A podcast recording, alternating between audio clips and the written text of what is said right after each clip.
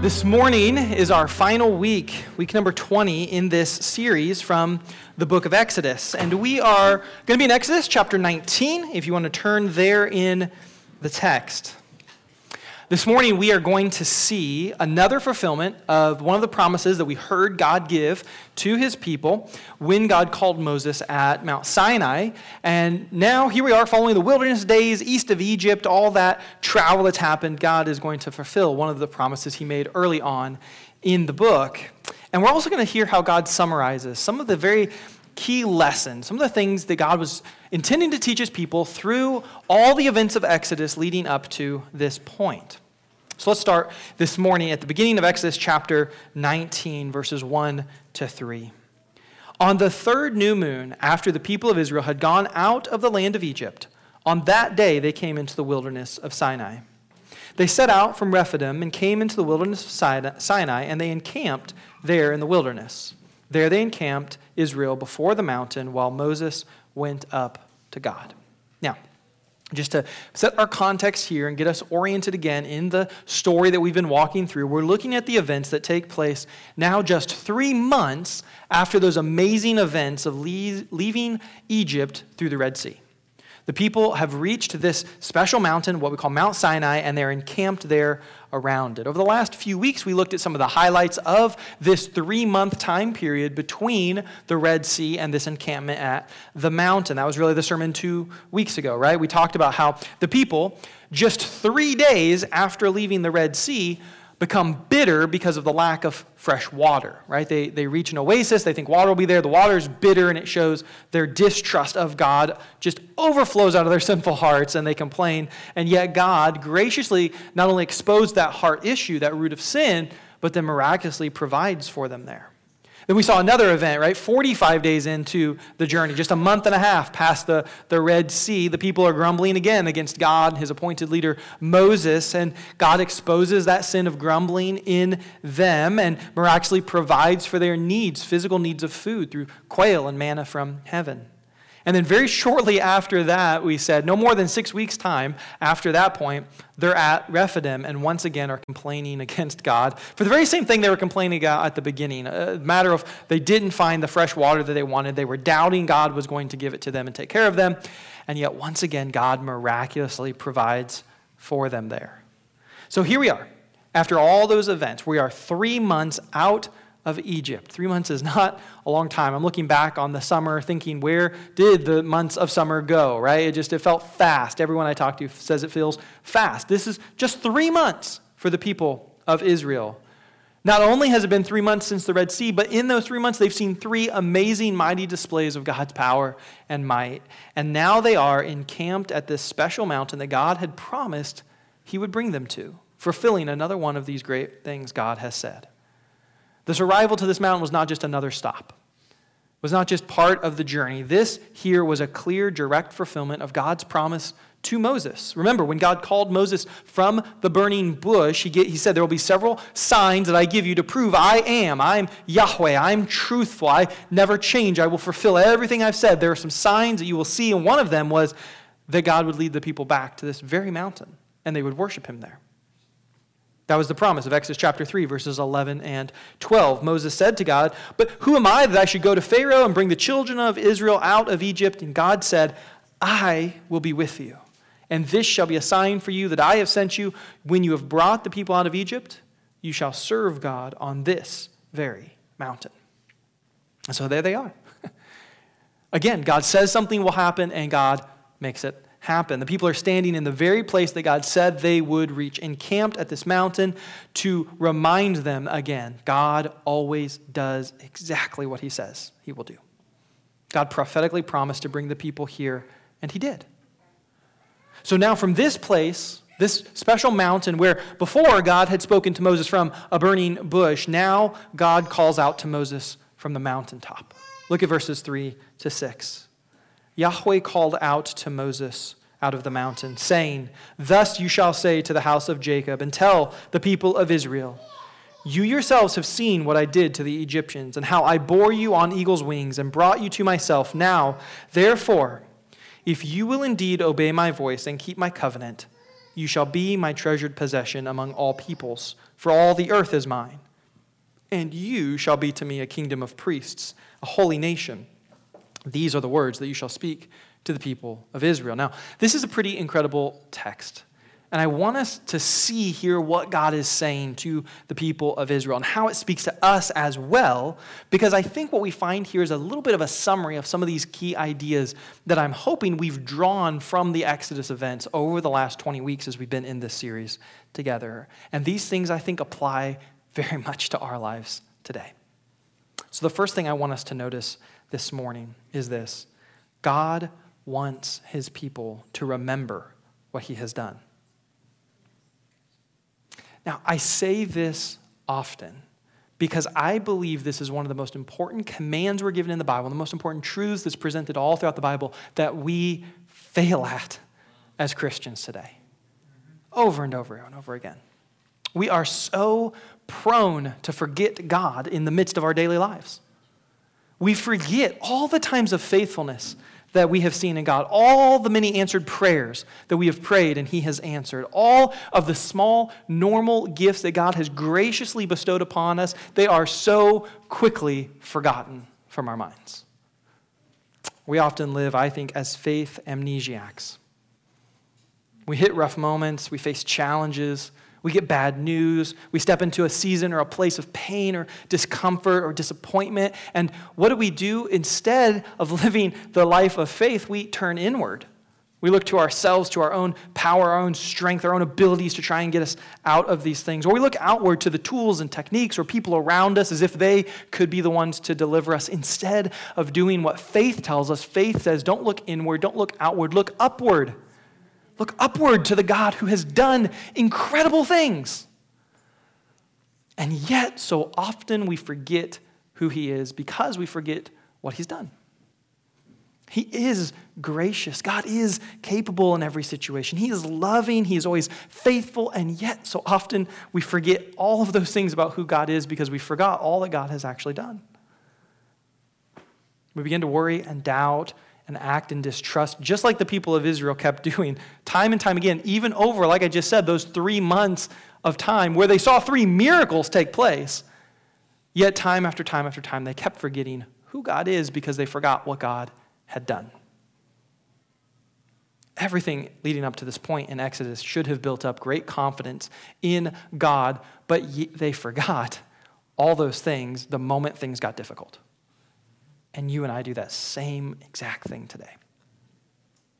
God tells the people of Israel, he tells us through the whole entirety of Scripture, remember who I am. Remember what I've done. Remember the things I have said. Do not forget. In this text, he tells them, you have seen and experienced my delivering power. I have, he says, borne them on eagle's wings and brought them to himself. They've experienced personally these great acts of deliverance and mercy. He tells them, remember not only what I've done to you, the grace and mercy and deliverance I've done to you, remember how I've handled your enemies, the, the people you were afraid of, the things that caused fear in you. Remember how I took care of Egypt's armies and Pharaoh? They're dead at the Red Sea. You've seen, he tells them, what I have done to the Egyptians. You and I today, we need to be people who remember what God has done broadly in history. No matter if you think you like history or not, as a Christian, you are called to remember the acts of God in history and in your life personally. Because he's not just the God who worked on the pages of Scripture. He's not just the God who worked in the fifteen hundreds with the great figures that we know from church history. He's the God at work today, and you have a history of his faithfulness at work in your life. You must remember these things every single day. Really, there's not to be a day that goes by in any one of our lives where we are not thinking about God and we're not thinking about what God has done. If we are truly his and he is truly who he says he is, then he demands that we think of him every single day.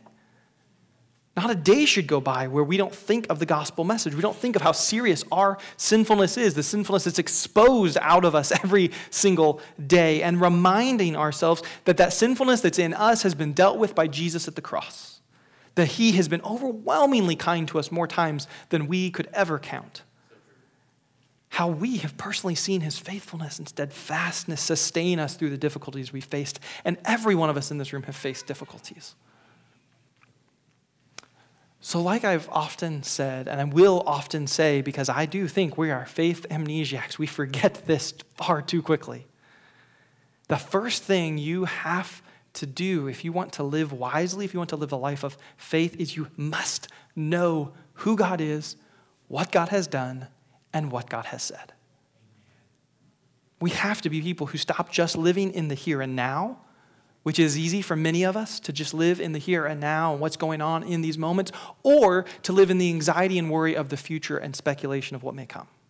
That's where most of us live, here and now or worried about tomorrow, but God says live in the moment, aware of the past, trusting me with the future. We must remember who God is, what God has said, what God has done. My hope, my prayer really has been throughout the twenty weeks of this sermon series, walking through all the text of Exodus up to this point, is that you would be built up in your desire and your ability to remember these great acts of God. That they would stir up your heart. They would be more deeply rooted in your mind so that you are more prepared for the here and now and the future with great confidence because of what you've learned about God's work in the past. That's been the goal of this series. But the second thing we see from this text here is this. God commands his people to listen and obey his words. Now that might sound elementary because I say this often, and you've heard this often if you've been in church for any amount of time. Of course, we're lit to listen to and obey the words of God. But I think we have to hear this over and over and over again because acknowledging that we are to be intentional in obeying and understanding the words of God is not the same thing as actually understanding and obeying the words of God practically. And I will tell you over and over and over again until we're all dead and in heaven and this isn't true of us anymore. God is not fooled by the external, exterior things you put out. If you just try to look good on the outside but have a heart far from him, he's not tricked by that. You, you can't just look like you're obedient to the word of God when you're really not. That's not enough. That's not the Christian life. To really be obedient to God requires us to know what God says, which means you have to be in the word of God because it's here that God speaks to us.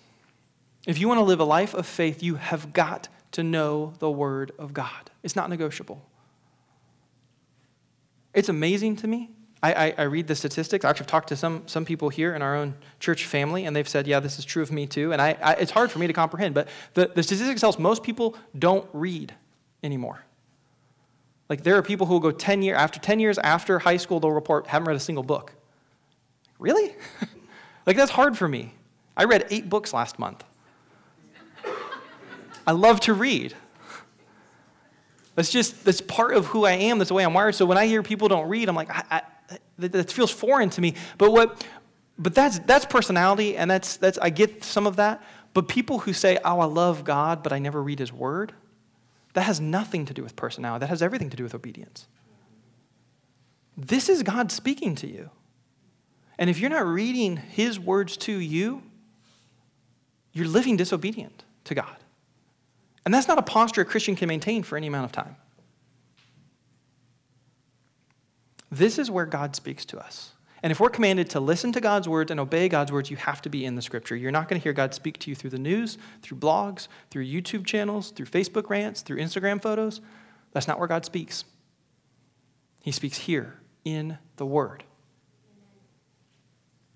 So we have to be people who engage in the scriptures regularly. And then not only engage in the scriptures, but then live out what the scriptures tell us to do. We have to take that second step. You can't just vaguely, generally know, I think God says something about that, or I actually know what God says about that, and then go do something different. God says, you must know what I say, and you must obey what I say. So again, we're like, yeah, of course. Of course we must obey what God says. Okay, so practically, here's some examples of things God says. And we don't need a show of hands. We did that last week with the kids. I won't do that to us here today. Here are some things God tells each one of us as Christians. You examine your heart. How well are you doing in obeying these? God tells each of us, have no other God before him. Nothing more important in your life than him. Not family, not T V, not your job, not your hobby, Nothing should be before him. God tells us, do not lie to one another. Oh, why'd you pick that one, Pastor? Why? Because we're all a bunch of liars. You know it. You've lied this week on something, I guarantee it. He says, do not lie to one another. God tells us, be quick to hear, slow to speak, and slow to anger. He tells us to be people who are forgiving one another. How many of you can think of someone right now you are not forgiving? He tells us to be people who put to death what is earthly within us: sexual immorality, impurity, passions, evil desires, covetousness, which is idolatry. Kill those things. Don't play with them. Don't try to manage them. Try to hide them. Put to death. Now, these are just a few commands that God gives us, but I guarantee each and every one of us in this room are falling short of obeying these commands. Christianity is not a passive religion. This is not the type of thing where you get your membership card, stick it in your wallet, and then you move on. It doesn't really have any impact in your day-to-day life. It's there if you need it. You can pull it out when it's time, but, you know, we got other things to worry about. No, true Christianity is coming under the lordship of God in every area of your life, living in obedience and faith and pursuit of him in everything that you do. It demands everything of us. When God spoke here in Exodus time and time and time again, we pointed this out throughout the whole series. He proved over and over and over again his words are always true and always right. He's never wrong. He never fails to do anything that he says he will do. And so he proves himself reliable. He proves himself trustworthy. He proves that he should be obeyed. And in twenty weeks of this series, again, my hope and my prayer has been that you have learned to have greater confidence in the word of God, and you now desire to listen to him and obey him. Because those who obeyed him, what, what, what happened with Israel versus what happened to Egypt? Right? I mean, we've seen the consequence of disobeying God played out in vivid detail in this great story. It should be a warning to each one of us. The third thing that I think this text gives us is one of the most amazing and incredible statements that I think we could find in the Bible. God says to his people here that they are his treasured possession. What a profoundly powerful thing to have God Almighty say about his people. Look at that, Exodus nineteen, verse five. You shall be my treasured possession among all peoples, for all the earth is mine. How, we should read that and just marvel at this declaration that God makes here. This tells us, as we have seen throughout the book of Exodus, again, this is a summary of all these things we have seen, an explanation of all these things we have seen. God is not a distant, stoic, uncaring, far-off deity who just deals with humanity in kind of generalities or abstractions. God doesn't look at humanity, as some that I, I have read claim, as if we're just in buckets or generalized categories. God just kind of looks and sees, okay, that's my people here, that's uh, not my people over here, and that's kind of the view he has of humanity. That's not the view the Bible gives us of how God looks at us. He doesn't see groupings like that. You know those little characters? I was thinking about these little characters in uh, Risk. Anybody ever played Risk? Or one of Tobias and I's favorite games called Memoir forty-four. I know Jason and Mac know that game. You get these little bitty characters, and they're all they're all the same. They're different colors, right, for your different groups, but but all the little infantry guys look exactly the same. And so you put them out on the board, and all that really matters is how many of them you have in an area. It doesn't matter if you take this one and put them over there and put a different one in the spot, right? They're all the same. You just, just all that matters is how many you've got. That's not how God looks at us. He doesn't just have a grouping of, here's my people, how many are in there? Yep, numbers are good, okay. How many are not my people? Oh, that's sad, over there. He doesn't look at us that way. He looks at us personally. He knows us personally. You're not just a number. You're not just part of a collective. You are one of his treasured possessions. Time and time again in the book of Exodus, we saw God knows his people on a very personal level, and he deals with them very particularly, right? He shows love and mercy and protection and provision and forgives them over and over and over again because he knows them. Even in the midst of all the plagues going on all around them, he knows exactly where all of his people are and protects and cares for every single one of them, right? He knows his people personally, and that's true in the book of Exodus, and it's true in our lives today. And since that's true, that should be a marvelous, life-altering reality for us to live as a treasured possession of God Almighty. He doesn't just have an awareness of your existence. He isn't just uh, knowledgeable of the highlights of your life. He doesn't just get a summary or a briefing on the generalities of our stories as they're unfolding. He knows you personally. He knows your name. He knows your moment-by-moment location. He knows your desires, your needs, your feelings, your wants. He hears everything you say. He's aware of every thought you think. He knows every feeling that you have. He's this personal. He has more than just knowledge. He is with you and knows you fully, personally, particularly. And for his people, the text says he delights in us.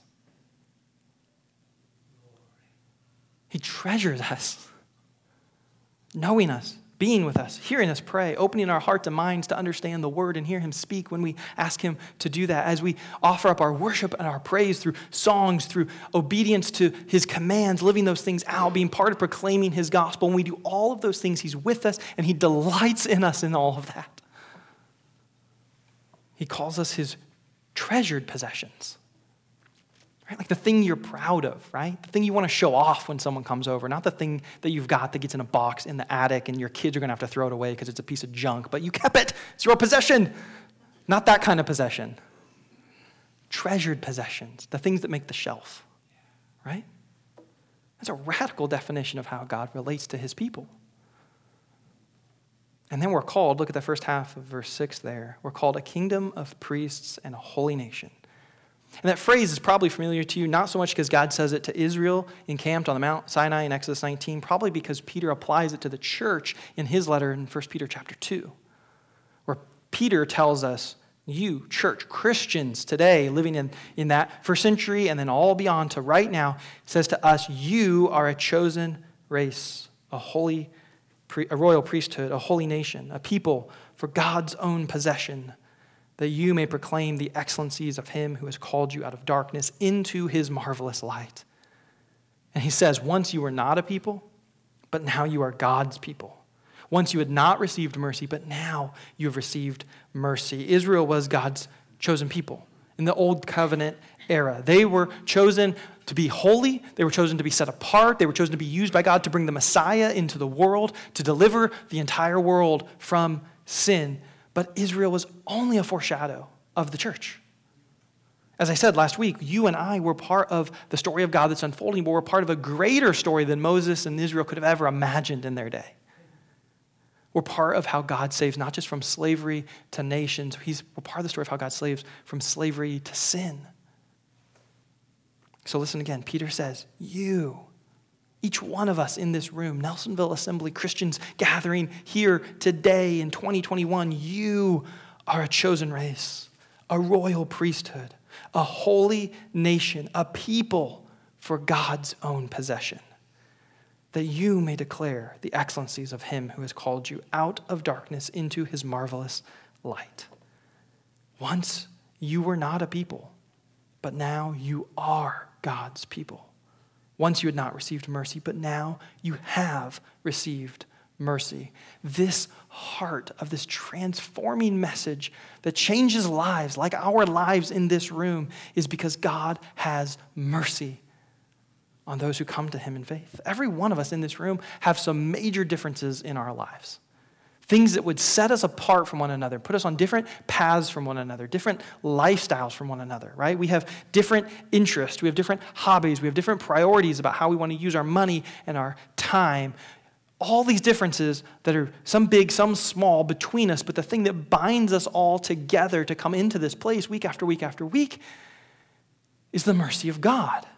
Has been at work in your life and my life and changed us from just a people, from different people groups, to now be the people of God that have been chosen by him, been adopted into his royal family, made sons and daughters of the true king, who are declared and being transformed into holy people like our God, people who are his treasured possessions. That truth should be radically reshaping of how you and I live our life. If that's true of us, it should change the things we go about doing tomorrow morning, or at least how we go about doing them tomorrow morning. It should produce responses in us to want to live lives that are oriented fully around these truths that we get from Exodus nineteen, three to six. We should be people who delight daily to remember what our God has done. We should be people who love to listen to and obey our God's words. And we should be people who marvel and worship the one who would call us his precious possessions. These people in Israel arrive at Mount Sinai all those years ago, and they hear God speak to them there at the mountainside through Moses, and they realize if these things are all true, if these things all have weight to them, that demands a response, and so they give a response to God. We'll read through the last thirteen verses here, where we'll leave the book of Exodus. In Exodus chapter nineteen, verses seven to eleven, Moses came and called the elders of the people and set them before, set before them the words that Yahweh had commanded him. And all the people answered together and said, "All that Yahweh has spoken, we will do." And Moses repeated the words of the people to Yahweh. And when Moses told the words of the people to Yahweh, Yahweh said to Moses, "Now go to the people and consecrate them tomorrow, today and tomorrow, and let them wash their garments and be ready for the third day. For on the third day, Yahweh will come down on Mount Sinai in the sight of all the people." So the people understand if, if God speaks and he's true and he has these things he expects of us, we must obey him, we must respond. And so they, they do. They commit themselves. We'll be a people who remember the acts of God that we have heard of and that we have experienced. We will listen to the words of God, and we will obey him, and we will follow his ways, and we will live in light of this declaration of being his people, his treasured possessions. That's what they're committing themselves to. And so Yahweh says, okay, prepare yourself then to see me in my glory and my power, my holiness, as I descend upon the mountain in three days' time. They go to prepare, to consecrate, to purify themselves over this period. And then we read in verses sixteen to twenty. On the morning of the third day, there were thunders and lightnings and a thick cloud upon the mountain, and a very loud trumpet blast, so that the people in the camp trembled. Then Moses brought the people out of the camp to meet God, and they took their stand at the foot of the mountain. Now Mount Sinai was wrapped in smoke because Yahweh had descended on it in fire. The smoke went up from it like the smoke of a kiln, and the whole mountain trembled greatly. And as the sound of the trumpet grew louder and louder, Moses spoke, and God answered him in thunder. Yahweh came down on Mount Sinai to the top of the mountain, and Yahweh called Moses to come to the top of the mountain. And Moses went up. I went back and forth on the title and how I wanted to conclude this message and this series today. On the one hand, I think what we just talked about a moment ago, this declaration that God would call his people his treasured possession, is really so profound and so incredible that, that that's where we should end. That's where we should kind of draw the focus. But then I realized and I felt convicted to get through the rest of these few verses here, because the reality is God calling us his treasured possession really only makes sense if we understand more fully who God is. And so we need this picture, this reality of God being this glorious, powerful, and merciful God that we find here on the mountain at Sinai. So we're ending the series, this narrative that we've walked through for all these weeks, with the people arriving at the mountain, standing before God and getting to witness this incredible display of God himself coming down upon the mountain. And I want us to keep that in mind as we respond to God today and interact with that same God here in just a few moments. See, the people in the verses we didn't read were told to take very great care that even though they had consecrated themselves and purified themselves for three days, they were not to touch the mountain. They could not get close to the presence of God on that mountain, or they would die. Because even after three days of preparation, they weren't clean, they weren't holy. The presence and the power of God, who God really is, is so much bigger than so many people think today. There's a much lower, a much smaller view of God that is the popular view of God that exists in our culture. But this passage reveals to us that when God comes, his presence is manifest in this particular way. His power is so great. His transcendence and glory are so overwhelming. He's so much bigger and so far more glorious than people today might assume. His presence is so overwhelming that there is no casual response that can be allowed. The moment here at Exodus was not a glib moment. It wasn't a familiar moment. It wasn't just, wow, that's pretty cool. What do you think about that? No, you know, there was no, there was nobody in that moment who was not overwhelmed by the reality of the presence of God before them. Any encounter with the living God should not be a casual moment for us. Because God, the God that reveals himself all throughout the book of Exodus here, he's not just our buddy. He's not just some benevolent power source. He's not just someone who deserves a couple hours a week of focus from us, but then, you know, we can leave him here and go and do our own thing. This God who's been revealing himself throughout the book of Exodus and then here in this amazing, powerful moment of descension upon the mountain there at Sinai, he is the one true God who is so glorious and so powerful, the most powerful being that exists, the one who can cause lightning to leap, the one who causes thunder to roar, the one who can cause the clouds to gather as he wills, the one who causes mountains to shake, fires to rage, darkness to flee, light to enter. He is the God who all other powers have to bow down before. There's no one like him. There's no one that compares to him in any way. He is the ruler of every moment. He is the sovereign over every life. He is the giver and sustainer of every breath and thought of all of creation. He's the one Lord, the real King, the only living, true God. And the people become aware of that when his presence descends upon the mountain in front of them. It is truly awesome. And I don't mean awesome the way the nineties started to use awesome, right? Everything's awesome. The pizza's awesome. The car's awesome, right? Everything's awesome. No, awe-inspiring, worship-producing. That's awesome. That's what they experienced there. And so what we need to see, what we desperately need to have in our view of God, what I hope has developed and grown more and more each week throughout the book of Exodus over these twenty weeks, is that you and I would have the right view of God, a big view of God's holiness and glory and power, a view that is awe and worship and submissive response, not careless, careless casuality.